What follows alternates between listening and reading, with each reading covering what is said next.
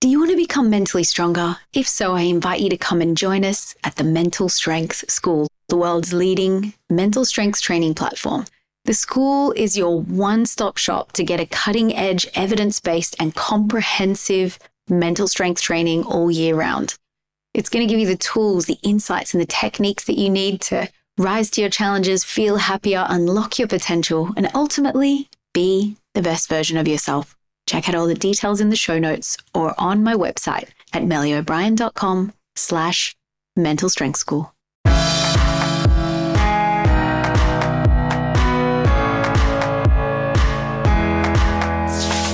Welcome to the Mentally Stronger podcast, the podcast where, with every episode, we're learning practical ways to let go of stress and struggles, grow our mental strength, and live a happier, healthier, more meaningful life.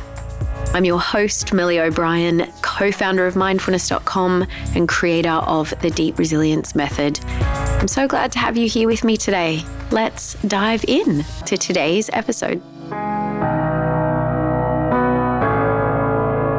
Hey, folks, I hope you have had a great week of mental strength practice. Or if you're new to the podcast, welcome, and I'm really glad that you're here. Today, I'm going to talk about letting go of a grudge. Now, we have probably all had times where somebody has said or done something that we feel really hurt by. You know, maybe our partner makes an insensitive comment, a friend lets us down, or maybe someone lies to us or betrays our confidence in some really significant way. Now, whether or not that person meant to hurt us, the painful feelings that we experience after their actions or words are very, very real for us. So, you know, what often happens in life in these situations when somebody says or does something that hurts or angers us, what we tend to do is we tend to just continue carrying around the hurt inside of us. So there might have been the initial event that happens, but then we continue mulling over it and fanning the flames of resentment and anger within us and keeping the heartache alive. And we can kind of end up hardening our hearts into having a grudge with this person. Sometimes we might keep carrying a grudge with us for two months, two years, or even 20 years. Still walking around and thinking about that person and what they did and playing it over and over in the mind until we get more angry, thinking how wrong they are, how bad they are, and really holding more and more ill will towards them.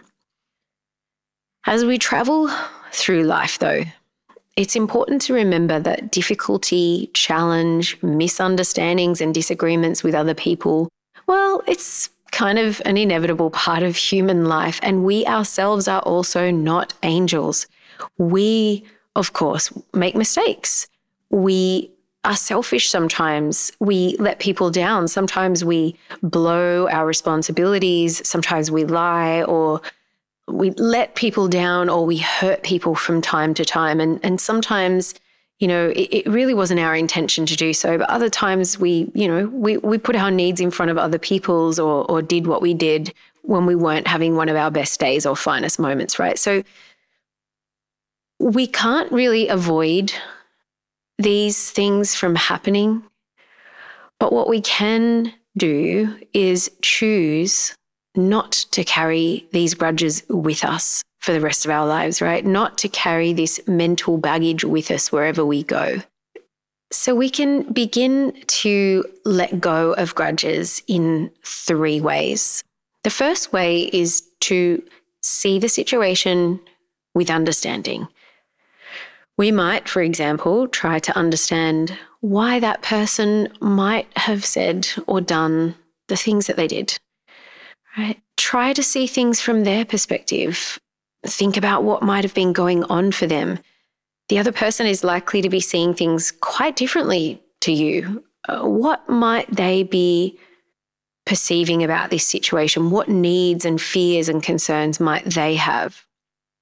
And really, you know, be aware, fixating on the wrongs and harms done by other people to you mentally really tends to ramp up your own stress and anger and inner turmoil and get you more and more deeply entrenched in your view of things. It makes it harder for you to see the other side.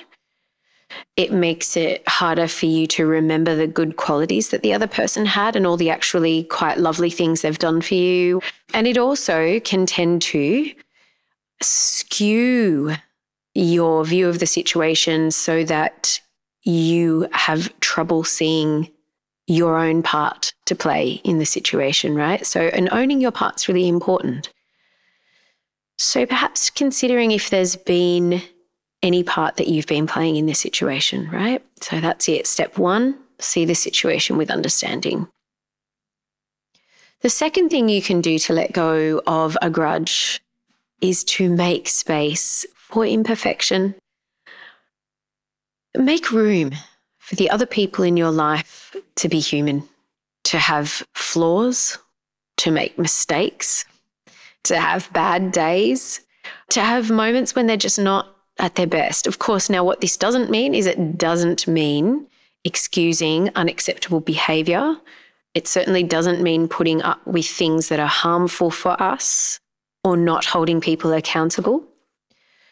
But it does mean simply recognizing that none of us are perfect and seeing if you can bring a little compassion and acceptance to that. All of us have our own unique conditioning from, from childhood and from our culture that plays out in sometimes unhelpful ways, despite our best intentions. As I was saying before, we all have flaws and faults, and times when we're selfish, times when we're out of step with our own integrity, times when we treat people as if they don't matter, act in ways where we don't care as much about the impact on others as we do about getting our own needs met. So we aren't perfect. They aren't perfect. Can you make room for that? Um, make room for other people to be imperfect, uh, even as you protect your own boundaries and look out for your own needs. So, you know, parents, partners, friends, and co workers, they're not perfect, just like us. It's part of being human. And step three is to make a choice to forgive, to let go of the past and reclaim our own inner peace, right? Forgiveness is not at all meant to negate, deny, or minimize anything that happened. It's simply a choice to let go of carrying hostility and heaviness that we've been hanging on to. It allows us to kind of open the tight fist of anger and open up a bit of inner space to start to see through the eyes of understanding. In doing these three steps, we can see things more clearly and objectively. We can transform hostility into compassion and open up that inner space in which we might be able to understand the person and the situation and ourselves much better. So, these three steps again.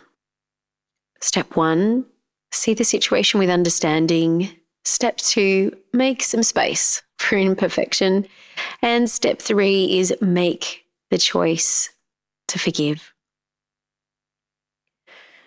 So that's the invitation for this week of mental strength practice is that if you find yourself feeling hurt or anger from the actions of another person, or you're aware that you've been holding on to something for some time, make letting go of the grudge your intention. Now, I know this isn't always easy, but see if you can let go of your hurt and animosity bit by bit. For as you forgive the other, you find peace in yourself. Thanks for being here. Thank you for practicing mental strength.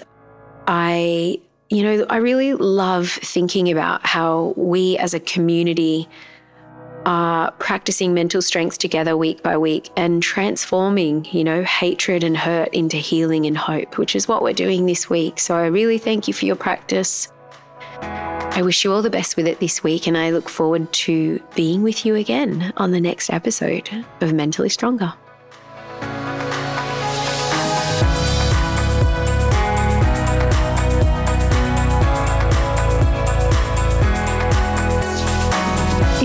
Someone who you think might benefit from listening to this episode, share it with them. Sharing it could really help them to feel better and improve the quality of their life. And if you found this episode helpful, remember to subscribe to the podcast so that you can receive more tips on growing your mental strength and you can keep practicing along with us every week. If you are wanting more support in becoming mentally stronger, come over to my website and take a look at all the coaching and training options that I have there for you. And I also have a bunch of free resources, including a five day mental strength challenge that you can begin right away to kickstart your mental strength, improve your mental well being, as well as your happiness and resilience. You can find all the links for this in the show notes. Thanks again for tuning in. Take care and stay strong.